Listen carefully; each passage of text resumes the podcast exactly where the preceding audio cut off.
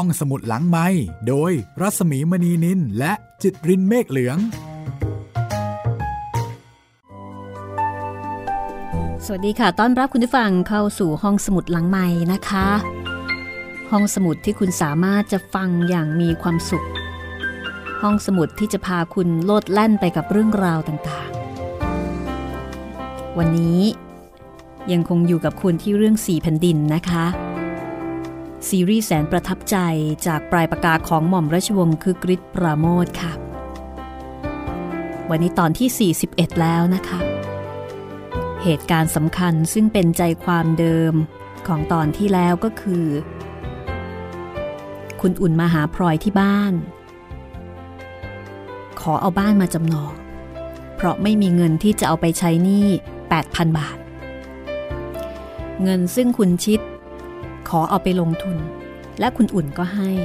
แต่สุดท้ายก็ขาดทุน คุณอุ่นเล่าให้พลอยฟังถึงความยากลำบาก ที่ถูกคุณชิดน้องชายแท้ๆ รีดไถจนกระทั่งหมดเนื้อหมดตัว พลอยฟังด้วยความเห็นใจ สงสาร แล้วก็นึกอยู่ในใจว่า ถ้าจะช่วยคุณอุ่น ก็ต้องเอาคุณอุ่นเนี่ยออกมาจากวังวนของปัญหา ออกมาจากการรีดนาทาเรนของคุณชิด เพราะไม่เช่นนั้น ก็คงจะอยู่ในวงจรเช่นนี้ตลอดไป แต่ปัญหาก็คือ แล้วจะให้คุณอุ่นไปอยู่ที่ไหน จะเอาคุณอุ่นไปอยู่กับใครนะคะ นี่เป็นเหตุการณ์สำคัญในตอนที่แล้วนะคะ ซึ่งก็เป็นเหตุการณ์ที่พลอยไม่คิดไม่ฝัน ว่าเหตุการณ์นี้ จะเกิดขึ้นได้ โดยเฉพาะ เกิดขึ้นกับคุณอุ่น คนซึ่ง เคยอยู่ในฐานะมั่งมีสมบูรณ์พูนสุข เป็นคนซึ่งทำให้พลอยเนี่ย แข้งขาอ่อนทุกครั้งที่ได้เจอเจอกัน แล้วก็ไม่ใช่เฉพาะพลอยนะคะ คนอื่นๆด้วย มีแต่คนกลัวคุณอุ่นทั้งนั้นล่ะค่ะ แต่ปรากฏว่าคุณอุ่นเนี่ยกลับถูกชะตาชีวิตเล่นงาน จนกระทั่ง ตกยาก แม้กระทั่งข้าวปลาอาหารตอนนี้ก็ต้องหุงกินเอง ค่าทาสบริวารก็เหลือแต่ยายปริก ซึ่งแก่มากแล้วนะคะ เพียงคนเดียว คนอื่นนี่ก็ทิ้งไปเกือบหมด ก็น่าเวทนาละค่ะ เรื่องราวของคุณอุ่นจะเป็นอย่างไรต่อไปนะคะ ติดตามได้เลยค่ะ กับ4แผ่นดินตอนที่ 41 ตอนที่สะท้อนให้เราได้เห็นถึงชะตาชีวิต ซึ่งไม่แน่นอนเอาเสียเลย แล้วก็ได้เห็นถึงกฎแห่งกรรมนะคะ ว่าใครทำอย่างไรก็ได้อย่างนั้น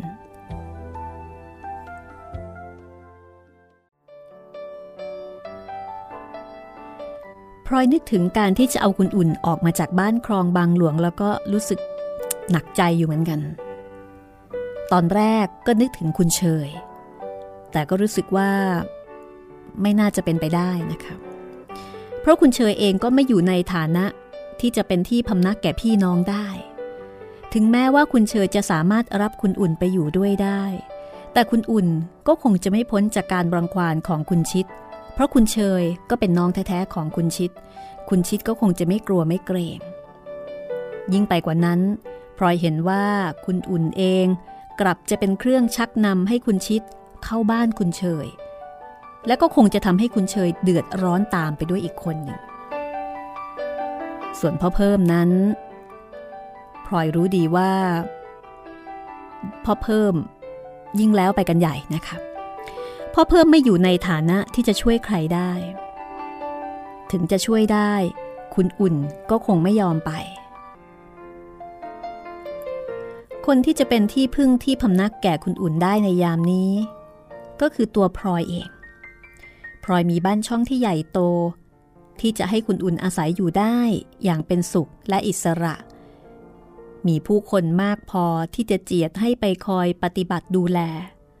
และคุณชิดเองก็ไม่ได้สนิทกับพลอยมากนัก เพราะฉะนั้น คุณชิดก็น่าจะเกรงใจในระดับหนึ่งนะคะ เกรงใจละอายใจไม่กล้ามารบกวน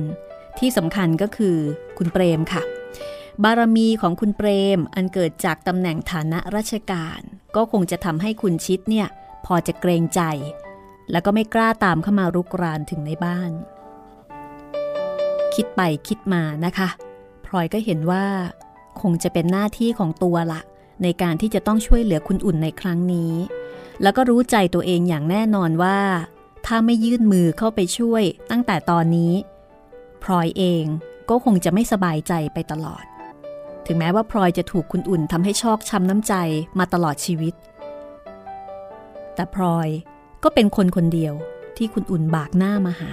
เมื่อยามทุกข์หมดที่พึ่ง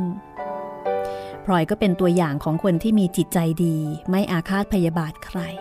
มีแต่ความเมตตาในหัวใจ คุณพี่อย่าร้องไห้ร้องห่มไปเลยค่ะ เรื่องหนี้สินที่คุณพี่พูด อีฉันรับจะจัดการให้เอง ไม่ให้ขายหน้าใครเขาได้ แต่อีฉันมาวิตกเรื่องตัวคุณพี่ ว่าคุณพี่จะอยู่ที่บ้านนั้นตัวคนเดียวอย่างไรได้ พี่น้องก็อยู่ห่างกัน มีแต่แม่พวงเขาก็คงทำอะไรไม่ได้ เห็นแต่แม่หวานอีกคนก็เป็นผู้หญิง หวานเขาออกจากบ้านไปนานแล้ว พอเจ้าคุณพ่อเสียได้สักหน่อย แม่เขาก็บ่นว่าอยากกลับบ้าน พอแม่เชยออกมาเสียอีกคน เขาก็เลยไปอยู่กับแม่เขา เดี๋ยวนี้ได้ข่าวว่ามีเรือนไปแล้ว แม่หวานก็คือ ลูกเจ้าคุณพ่อ กับเมียน้อยคนสุดท้องที่คุณอุ่นหาให้นะคะ ก็เพราะอย่างนี้อีฉันจึงได้เป็นห่วงคุณพี่ คุณพี่ก็อายุมากเข้าไปทุกวันดีปริกคนของคุณพี่แกก็แก่เต็มที เจ็บไข้ลงไปก็คงจะลำบาก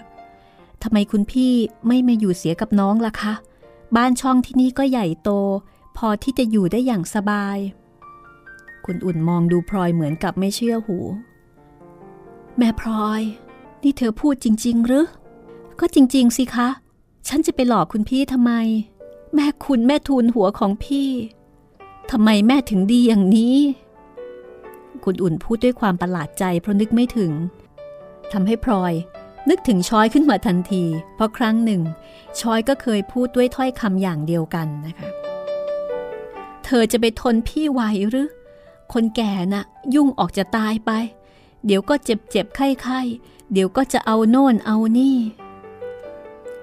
พลอยดูหน้าคุณอุ่นแล้วก็ยิ้มอย่างมีความหมาย พร้อมกับตอบว่า อีฉันคิดว่าจะทนไหว คุณพี่อย่าวิตกไปเลยในข้อนั้น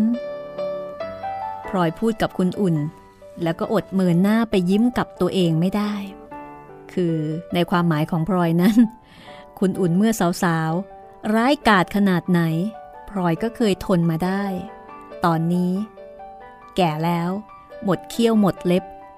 จะไปอะไรนักหนานะคะ คือประมาณว่า ตอนคุณอุ่นยังร้ายๆเนี่ย พลอยยังทนมาได้ ตอนนี้คือไม่มีเขี้ยวเล็บแล้วเนี่ย ก็คงไม่เท่าไหร่หรอก คุณพี่มาอยู่กับอีชั้นเสียที่นี่เถอะนะคะ เรือนยังว่างมีอยู่หลายหลัง อีชั้นจะจัดให้ แม่พลอย อย่าลำบากลำบนให้มากนักเลย พี่แก่แล้ว อยู่คนเดียวที่ไหนก็ได้ ขอแต่ให้พ้นความรำคาญ พอได้อยู่สงบกับเขาบ้าง ไม่มีคนมารบกวนใจเท่านั้นแหละ คุณอุ่นก็ตอบตกลงในที่สุดนะคะ แล้วก็ตกลงกำหนดนัดวันที่จะมารับเงินเพื่อเอาไปถ่ายบ้านคลองบางหลวง แล้วก็ตกลงที่จะย้ายมาอยู่บ้านเดียวกันกับพลอย โดยเร็วที่สุด คือก่อนที่จะย้ายมาอยู่กับพลอยนั้น คุณอุ่นบอกว่าจะไม่ยอมให้ใครรู้เลย คือพยายามที่จะทำให้เงียบที่สุดนะคะ แต่ว่าข่าวเรื่องนี้ก็ปิดไม่มิดละค่ะ เพราะว่าพอคุณอุ่นออกจากบ้านนางพิษก็เดินขยโยกขยเยกขึ้นมาบนตึก นั่งหอบหายใจ ก่อนจะถามว่า คุณพลอย เมื่อกี้เขาลือกันว่า พี่สาวคุณมาหาหรือ พี่สาวคนไหนกัน บ่าวไม่เห็นมีใครที่ไหนอีกนอกจากคุณเชย ก็คุณอุ่นไงละพิษนางพิษยกมือขึ้นท่วมหัว เจ้าประคุณเกิดมาไม่นึกว่าจะได้พบ ก็ได้พบ ไม่นึกว่าจะเห็นก็ได้เห็น คุณอุ่นมาทำไม เธอมาเยี่ยมฉันอย่างนั้นล่ะพิษ ฉันเห็นเธอแก่แล้วก็สงสาร อยู่คนเดียวทางโน้นไม่มีใครดู เป็นอะไรไปก็จะลำบาก ฉันก็เลยชวนเธอมาอยู่ด้วยกันเสียที่นี่ ปรากฏว่านางพิษอ้าปากค้าง ฮะ คุณพลอย นี่คุณพูดจริง ๆ หรือว่าหลอกบ่าวเล่น พูดจริงๆสิพิษ เออนางพิษถอนหายใจเหมือนกับจะเป็นลม แล้วก็ซักต่อไปว่า แล้วเธอว่าอย่างไร เธอก็รับว่าจะมาอยู่ด้วยกัน พิษช่วยดูให้เด็กๆ มันปัดกวาดเรือนตาอ้นเอาไว้ให้ด้วยนะ อีกสี่ห้าวัน เธอก็คงจะขนของมาละลำพังคุณอุ่นนะ่ะ บ่าวไม่ว่ากระไรหรอก เพราะถึงอย่างไร เธอก็เป็นพี่ของคุณ แต่อีปริกคนโปรดของเธอน่ะสิ จะมาด้วยหรือเปล่า อีคนนี้แหละ ตัวสำคัญนัก ช่างยุยงอยู่เสมอ ก็เห็นเธอบอกว่าจะเอามาด้วย พิษก็ยกให้เธอเสียบ้างเถอะ ผู้คนของคุณอุ่นเดี๋ยวนี้ แทบจะไม่มีเหลือแล้ว เหลือแต่เย็บปริกคนเดียว เฮ้อก่อนจะยกให้ บ่าวก็คงจะต้องสั่งสอนนางปริกซะบ้าง ยิ่งแก่ๆอย่างนี้จะได้สอนได้เร็วดีนัก อีปริกเอ้ย กรรมของเองจะมาถึงคราวนี้ละว่าแล้วนางพิษก็เดินบนตุบตุบตับตับเดินจากเรือนหายไป อีกสองวัน คุณเฉยก็มาหาพลอยถึงบ้าน พอเห็นหน้าพลอย คุณเฉยก็รีบถามก่อนอื่นเลยว่า แม่พลอย จริงเหรอ ที่คนลือกันว่าคุณอุ่นจะมาอยู่กับเธอ จริงคุณเชยพลอยตอบสั้นๆ แม่พลอย แม่พลอยกำลังเล่นกับไฟ รู้ตัวบ้างไหม ถึงจะไฟ ไฟก็มอดแต่ละคุณเชย ไม่ร้อนมือหรอก ฉันก็เห็นใจแม่พลอยเหมือนกัน ถ้าเป็นฉัน ฉันก็ต้องทำอย่างนั้น เพราะคุณอุ่นเธอบากหน้ามาหาทั้งที ใครจะไปตัดเธอได้ลงคอ แต่ที่ฉันกลัวน่ะ ฉันกลัวแต่คุณชิดที่จะมาสร้างความลำบากให้แม่พลอยนะสิ ฉันก็กลัวเหมือนกันแหละคุณเชย แต่เรื่องนี้ฉันเห็นจะต้องทำใจแข็ง ถ้าหนักหนา ก็คงจะต้องเอาคุณเปรมออกขู่ นั่นนะสิ ถ้าได้คุณเปรมช่วยคุ้มกัน เห็นจะไม่สู้กระไรนัก เอาเถิดแม่พลอย ฉันก็เห็นว่าแม่พลอยกำลังจะทำกุศล ฉันขออนุโมทนาด้วย พอเธอมาอยู่ที่นี่เรียบร้อยแล้ว ฉันจะมาดีกับเธอเอง ต่อไปจะได้ช่วยแม่พลอยอีกแรงหนึ่ง นี่คือปฏิกิริยาจากคุณเชยนะคะ ส่วนพ่อเพิ่มเนี่ยไม่แสดงความประหลาดใจอะไรเลย เมื่อรู้เรื่องนี้ โอ้ย ป่านนี้ แม่แกคงไปนั่งหัวเราะอยู่ในเมืองผีแล้วล่ะแม่พลอย แต่ฉันไม่แปลกใจหรอก แม่พลอยเป็นคนใจดี ใจดีเสียจนเป็นกิเลส ใครๆเขาก็รู้ ดูคุณหลวงสิ มาว่าฉันเปล่าๆปรี้ๆใจดีก็หาว่าเป็นกิเลส ไม่ได้ว่าอะไรหรอกนะ ผู้หญิงอื่นเขาเล่นไพ่ เล่นเครื่องเพชร แล้วก็สบายใจ แต่แม่พลอยเล่นคน เห็นใครลำบากก็ชอบช่วยเหลือ ช่วยเหลือแล้วก็สบายใจ ฉันว่ามันก็พอๆกันนั่นแหละ พอพลอยเล่าเรื่องคุณอุ่นให้คุณเปรมฟัง แล้วก็บอกว่า ตกลงจะช่วยเหลือคุณอุ่นทางการเงิน แล้วก็ขอให้คุณอุ่นมาอยู่ด้วยกันที่บ้าน คุณเปรมก็มองพลอยด้วยความภูมิใจ แม่พลอยทำถูกแล้ว ฉันว่าไว้แล้วไหมล่ะ ว่าแม่พลอยน่ะไม่ต้องทำอะไรหรอก นั่งอยู่เฉยๆในบ้านนี่แหละ แล้วคุณอุ่น เธอก็จะต้องเดินเข้ามาหาเองสักวันหนึ่งนี่ก็เป็นความจริงแล้ว คือก่อนหน้านี้ คุณเปรมนี่เคยทำนายเอาไว้นะคะว่า สักวันหนึ่ง พี่น้องของพลอย ไม่ว่าจะเป็นคุณเชยที่หายไป หรือว่าคุณอุ่นเองเนี่ย ก็จะเป็นฝ่ายมาหาพลอยเองนั่นแหละ ให้พลอยอยู่เฉยๆไม่ต้องไปทำอะไร แล้วก็ไม่ต้องไปตามหาใครนะคะ แล้วก็เป็นอย่างที่คุณเปรมว่าไว้จริง ๆ เวลาก็ล่วงเลยไป วันหนึ่ง คุณเปรมก็ปรารบกับพลอยว่าจะส่งลูก ไปเรียนเมืองนอก แม่พลอย ฉันว่าถึงเวลาแล้วนะ ที่จะส่งลูกไปเรียนเมืองนอก เพื่อนฉันเขาจะออกไปราชการที่อังกฤษ ในเวลาสี่หรือห้าเดือนข้างหน้านี้ ฉันว่าจะฝากอั้นกับออสไปกับเขาถ้าไม่อย่างนั้นก็เห็นจะต้องรออีกนาน จนกว่าจะมีผู้ใหญ่ที่ไว้ใจได้เดินทางไปอีกพลอยใจหายวาบ คุณเปรม รอไปอีกสักหน่อยจะไม่ดีหรือ ลูกยังเล็กนัก แม่พลอย หักห้ามใจบ้างเถอะ ฉันก็รู้แล้วก็เห็นใจว่าแม่พลอยรักลูก แต่ลูกเรานั้นยิ่งรักเท่าไหร่ ก็ยิ่งควรจะหาวิชาความรู้ให้ไว้ ทั้งอั้นและออสเดี๋ยวนี้ก็อายุสิบกว่าขวบแล้วทั้งคู่ ไม่ใช่เด็กเล็ก ๆ พอจะเลี้ยงดูแลตัวเองได้บ้างแล้วทางโน้น ก็มีผู้ปกครองคอยดูแล ฉันฝากฝังเขาเอาไว้แล้วล่ะ แม่พลอยทำใจซะให้ดี ถ้าไม่ส่งไปเสียแต่เดี๋ยวนี้ เด็กก็จะเสียเวลาไปทุกวัน ยิ่งนานเข้าก็จะยิ่งส่งไปยาก และถ้าไปโตแล้วจะร่ำเรียนอะไรก็ไม่สะดวก ส่งไปแต่ยังเด็กจะได้รู้ภาษาช่ำชองคำพูดของคุณเปรมนั้น มีเหตุผลมากเกินกว่าที่พลอยจะลบล้างได้ พลอยก็ได้แต่ยินยอมละค่ะ ได้แต่ขอร้องคุณเปรมว่าในระยะ4ีหเดือนที่จะต้องตระเตรียมตัวนี้ อย่าให้เด็กทั้งสองคนต้องไปโรงเรียน ขอให้อยู่แต่ที่บ้าน เพื่อให้พลอยมีโอกาสที่จะอยู่ใกล้ชิดลูกทั้งสองคนให้มากที่สุด ก่อนที่จะต้องจากกันไปไกล ซึ่งคุณเปรมก็ยอมตามใจตาอั้นนั้นดีใจที่จะได้ไปเรียนต่อเมืองนอก ไม่แสดงท่าที ว่าจะรู้สึกห่วงใยทางบ้าน ในขณะที่ตาออสนั้น ดูเฉยๆ ไม่กระตือรือร้น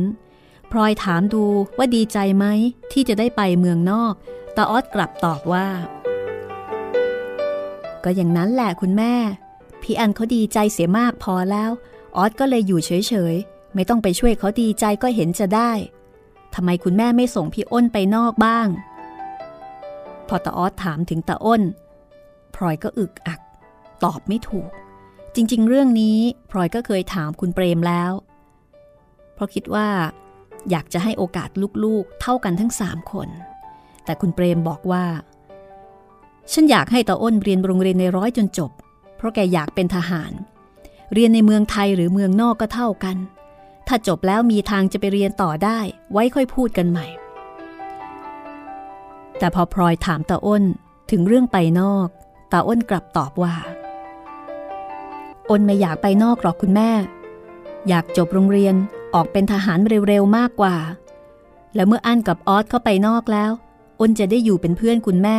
ไม่หายหน้ากันไปหมดคำพูดของตาอ้นทำให้พลอยรู้สึกทั้งรักทั้งสงสาร ความจริงถึงพลอยจะไม่เคยพูดเรื่องที่ว่าตาอ้นเป็นลูกใคร แต่เด็กๆทุกคน ก็ดูจะรู้กันแล้วจากปากคนอื่นว่าตาอ้นไม่ใช่ลูกแท้ๆของพลอย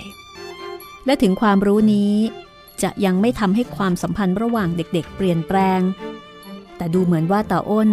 ก็เจียมตัวเป็นพิเศษในทุกกรณีตาอ้นไม่เคยทำตัวให้เท่าเทียมกับพี่น้องอื่นๆ ยิ่งเห็นคุณเปรม เตรียมการที่จะส่งลูกไปนอกพลอยก็ยิ่งใจคอแห้งลง คุณเปรมพาเด็กทั้งสองไปถ่ายรูปเพื่อทำหนังสือเดินทาง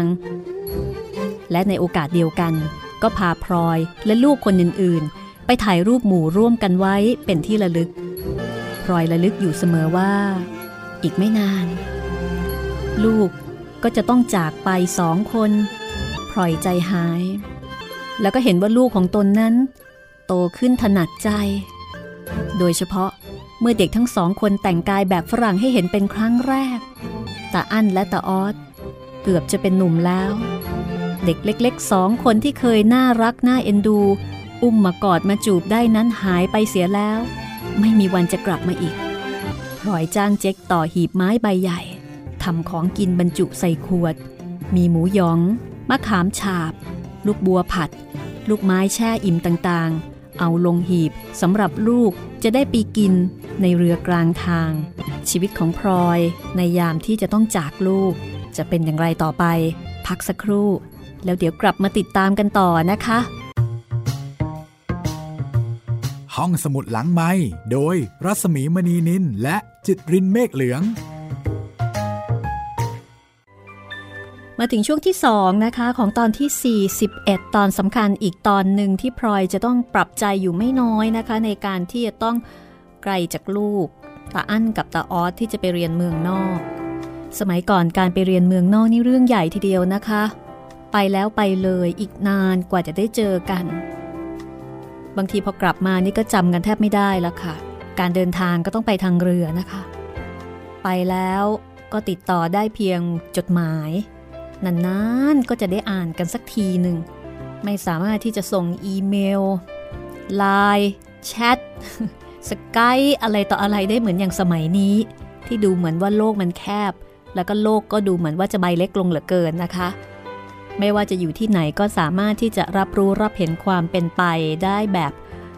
ฉับพลัน คือจริงๆก็ต้องขอบคุณเทคโนโลยีนะคะ ที่ทำให้เราใกล้กัน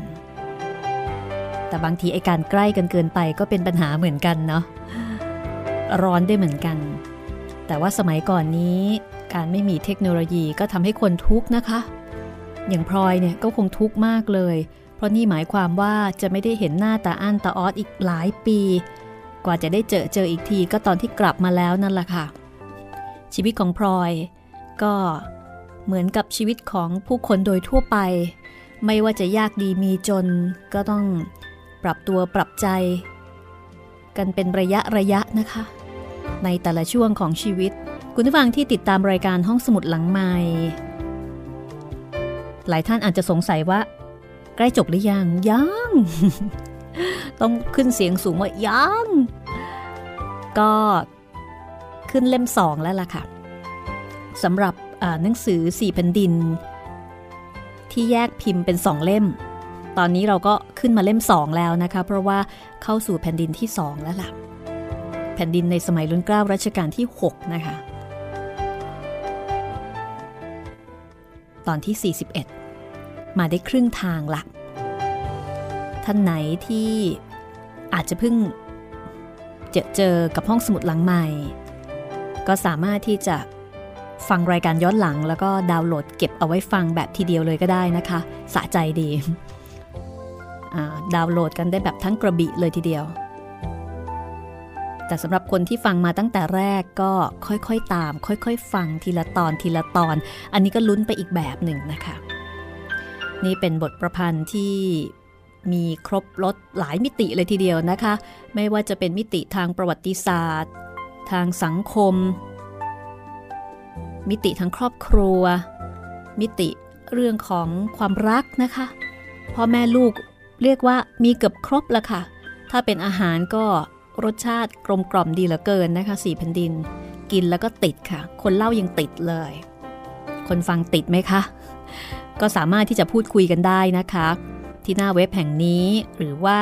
จะเข้าไปคุยกันที่ Facebook ของผู้จัดก็แอดมาเป็นเพื่อนค่ะ ที่รัศมี 28 i a w s a m w e 28 นะคะ www.facebook.com/ รัศมี28 หรือว่าคีย์ใน Google นะคะ ถามอาจารย์กู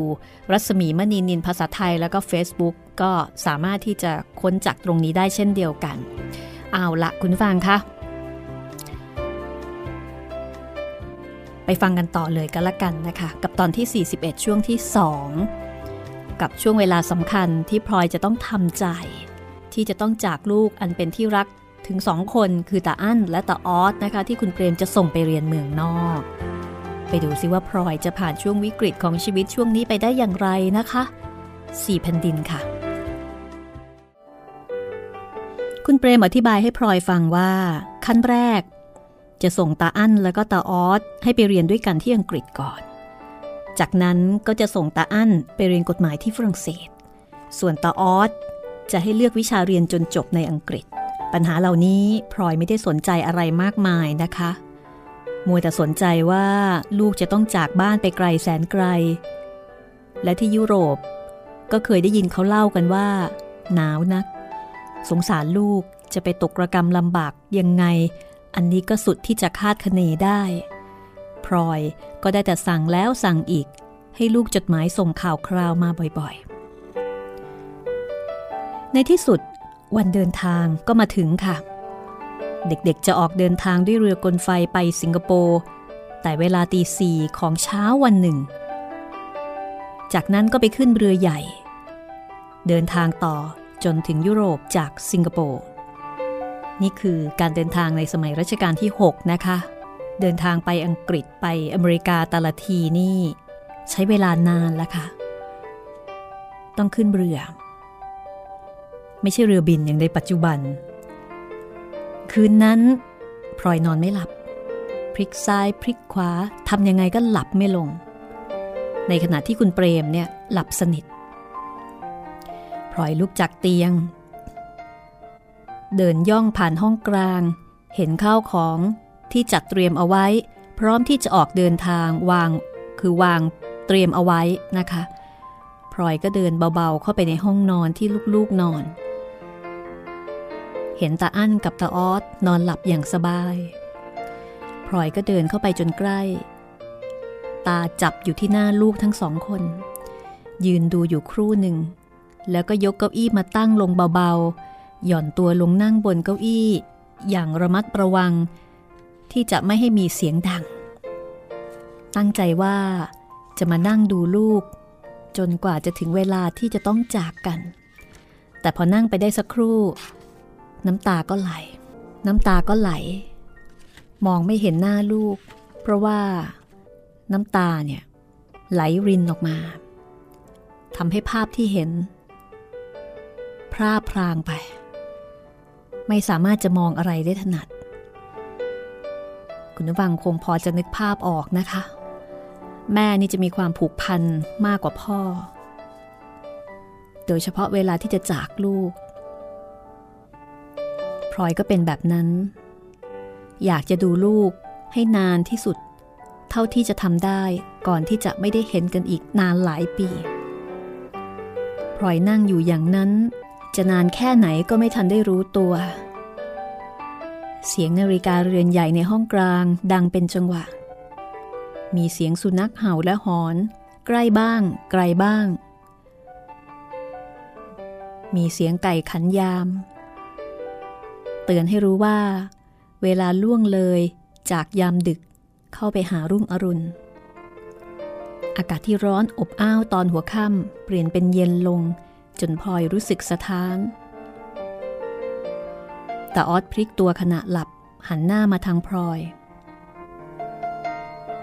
แล้วก็ลืมตาขึ้นข้างหนึ่ง พอเข้าใจจับความได้ว่า แม่มานั่งอยู่ใกล้ ๆ เตียงนอนแต่ออสลุกออกจากมุง้งแล้วก็ย่องมายังที่ที่พลอยนั่ง แล้วก็เลื่อนตัวขึ้นมานั่งบนตัก เอาหน้าซบไว้กับไหล่ข้างหนึ่งของพลอย เป็นท่าที่ตาออส เคยชอบนั่งเมื่อยังเป็นเด็กเล็กๆ พลอยรีบยกมือเช็ดน้ำตา ไม่อยากจะให้ลูกเห็น กลัวจะเป็นลางไม่ดี ขณะเดียวกันก็โอบรอบตัวตาออสให้เข้ามาชิด และพยายามนั่งอยู่ในท่านั้นให้นานที่สุด เหมือนกับว่า พยายามที่จะดูดดื่มความอบอุ่นจากตัวลูกเข้ามาในตัวของตัวให้ลึกที่สุด พื่อที่ความอบอุ่นนั้น จะได้ฝังอยู่ตลอดระยะเวลาที่จะต้องจากกันตาออสดูเหมือนว่าจะงีบหลับไปในท่านั้นอีกพักหนึ่งพลอยก็ปล่อยตัวเข้าสู่ผวัง มารู้สึกตัวอีกครั้ง ตอนที่คุณเปรมย่องมายืนอยู่ข้างๆ เอื้อมมือมาแตะที่หัวไหล่ แล้วก็พูดเบาๆเป็นกระซิบว่า ได้เวลาแล้วแม่พลอย ให้เด็กๆแต่งตัวเสียเถิด เดี๋ยวจะได้ไปกัน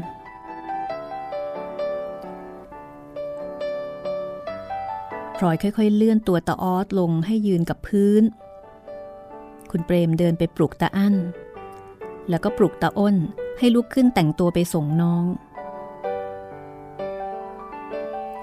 พลอยลุกขึ้นยืน กวาดสายตาดูลูกๆที่กำลังตื่นขึ้นอย่างงัวงเงียอีกครั้งหนึ่ง แล้วก็หักใจเดินกลับไปล้างหน้าแต่งตัวที่ห้อง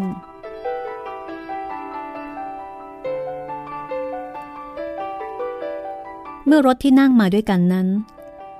เลี้ยวเข้าประตูท่าเรือที่ถนนตก ฝนก็เริ่มปรอยลงมาทำให้บริเวณรอบๆเฉอะแฉบเบื้องหน้า มีเรือกลไฟใหญ่พร้อมที่จะเดินทาง มีควันขึ้นกลุ่นจากปล่อง คนแปลกหน้าหลายคน เดินไปมาอยู่บนเรือ กลิ่นน้ำมัน กลิ่นควันถ่านหิน โปรยเข้ามาเข้าจมูกรอยยืนจับมือลูกไว้คนละข้าง จ้องมองดูเรือสีดำมืด ที่จอดพ่นไอ้น้ำอยู่ตรงหน้า ราวกับว่าเรือลำนั้น เป็นสัตว์ร้ายที่จะมาพากเอาลูกของตนไป คุณเปรมจัดการกับของที่จะต้องขึ้นเรือเสร็จแล้ว ก็เดินนำหน้าพาพลอยและลูกๆ ข้ามสะพานเล็กๆ ที่ทอดจากตลิ่งขึ้นไปบนเรือ ชายอายุรุ่นราวคราวเดียวกับคุณเปรม แต่อ้วนกว่าแล้วก็เตี้ยกว่าคนหนึ่ง เดินยิ้มตรงเข้ามาหา คุณเปรมแนะนำว่า นี่คือคุณพระสันที่จะรับพาเด็กไปส่งถึงอังกฤษ อีฉันฝากกับคุณพระด้วยเถิดเจ้าค่ะ ยังเด็กนัก ช่วยสั่งสอนให้ด้วย ผิดพลาดอย่างไร ก็ดุว่าเอาเถิดเจ้าค่ะ อย่าได้เกรงใจเลย นึกว่าเป็นลูกเป็นหลานของคุณพระเถิด ไม่เป็นไรขอรับไม่เป็นไรยินดีมาก ลูกคุณพระก็เหมือนลูกผม ไปด้วยกันก็ต้องไม่ทิ้งกัน มีอะไรบอกกันได้ ตัวก็ไม่เล็กแล้ว เพลอนิดเดียวก็จะเป็นหนุ่มด้วยกันทั้งสองคน หน้าตาก็ใช้การได้ทั้งคู่ คุณพระสันหันไปพูดกับเด็กๆ ซึ่งยังยืนอยู่ข้างๆพลอย ขณะเดียวกันนะคะ คุณเชย หลวงโอสถและพ่อเพิ่ม ก็เดินขึ้นเรือมารวมกลุ่มอยู่ด้วย หลวงโอสถให้พระเลี่ยมแก่เด็กคนละองค์ แล้วก็สั่งให้รักษาเอาไว้ให้ดี คุณพระจะได้คุ้มกันตัวได้ ส่วนคุณเชยก็ตรงเข้ากอดหลานคนละที ตีหน้าเบ้เหมือนกับจะร้องไห้ แล้วก็ส่งห่อให้ บอกว่าเป็นขนมที่รู้ว่าหลานชอบ ให้เก็บไว้กินกลางทาง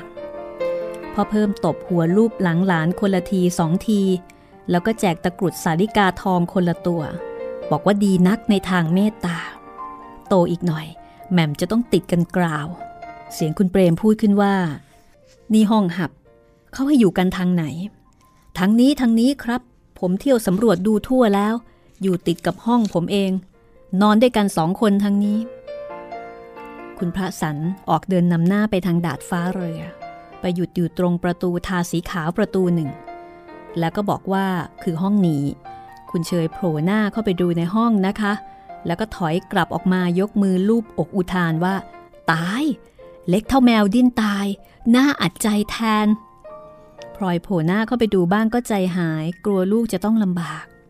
ในห้องนั้นมีที่นอนทำเป็นหิ้งติดอยู่ข้างฝาซ้อนกันสองที่ ก็คือเตียงสองชั้นนั่นเอง มีอ่างล้างหน้าติดอยู่ข้างฝาอีกที่หนึ่ง หีบที่ขนขึ้นไปจากข้างล่างวางอยู่ในห้อง คือแค่ของเนี่ยก็กินที่เสียเกือบหมด หากปิดประตูห้องนั้นแล้ว ทางที่ลมจะเข้าได้ก็มีอยู่ทางเดียว คือทางรูกลมเล็กๆ ข้างฝา คุณเปรมเห็นพลอยทำหน้าไม่ดี ก็เลยรีบแก้ขึ้นว่า อยู่ในเรือนี้ไม่กี่วันหรอกแม่พลอย พอถึงสิงคโปร์แล้ว เดี๋ยวก็เปลี่ยนเรือ เรือลำที่จะไปจริง ๆ ใหญ่กว่านี้เป็นไหนๆห้องหับเขาสบายออก เด็กๆขี้เกียจจะสนุกไปซะอีก จริงขอรับจริง เรือลำจากสิงคโปร์นั้นใหญ่โตวิ่งกันไม่หวาดไหวพระสันก็ช่วยพูดยืนยันอีกคน ดูห้องแล้วทุกคนก็ยืนจับกลุ่มอยู่บนดาดฟ้าเรือ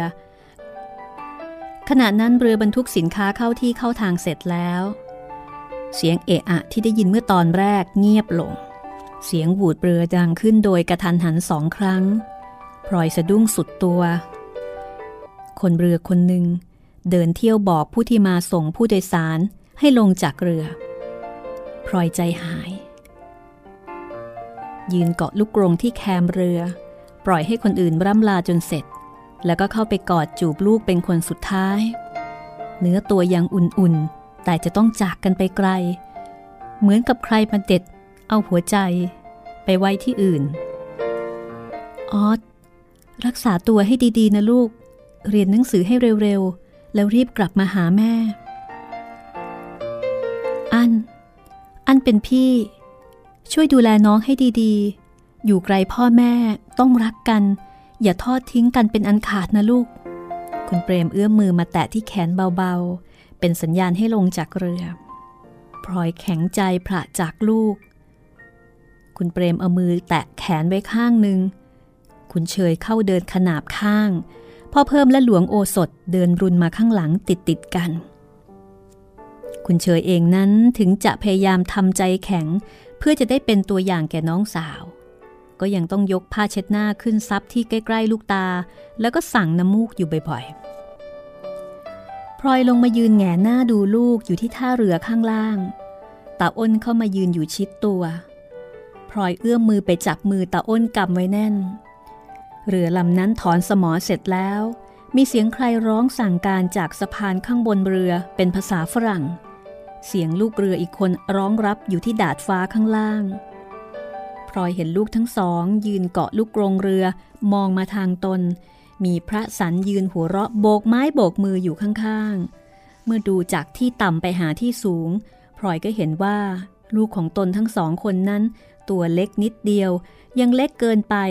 ที่จะไปพ้นอก บิดามารดา แต่พลอยก็ไม่มีทางที่จะป้องกันขัดขืนมิให้จากไปได้เสียแล้ว เพราะขณะนั้นหูดเรือดังสนั่นขึ้นอีกครั้งหนึ่ง แล้วเรือ ก็เคลื่อนที่ออกจากท่าช้าๆ เด็กที่ยืนอยู่บนเรือ ตัวเล็กลงทุกที ทุกที เรือแล่นไกลออกไปอีก จนกระทั่งในที่สุด ก็หายไปในความมืด มองไม่เห็นอะไรเลย นอกจากไฟสีเขียวสีแดงสองสามดวง และจากนั้น แม้แต่ไฟเองก็หายลับไปจากสายตาในที่สุด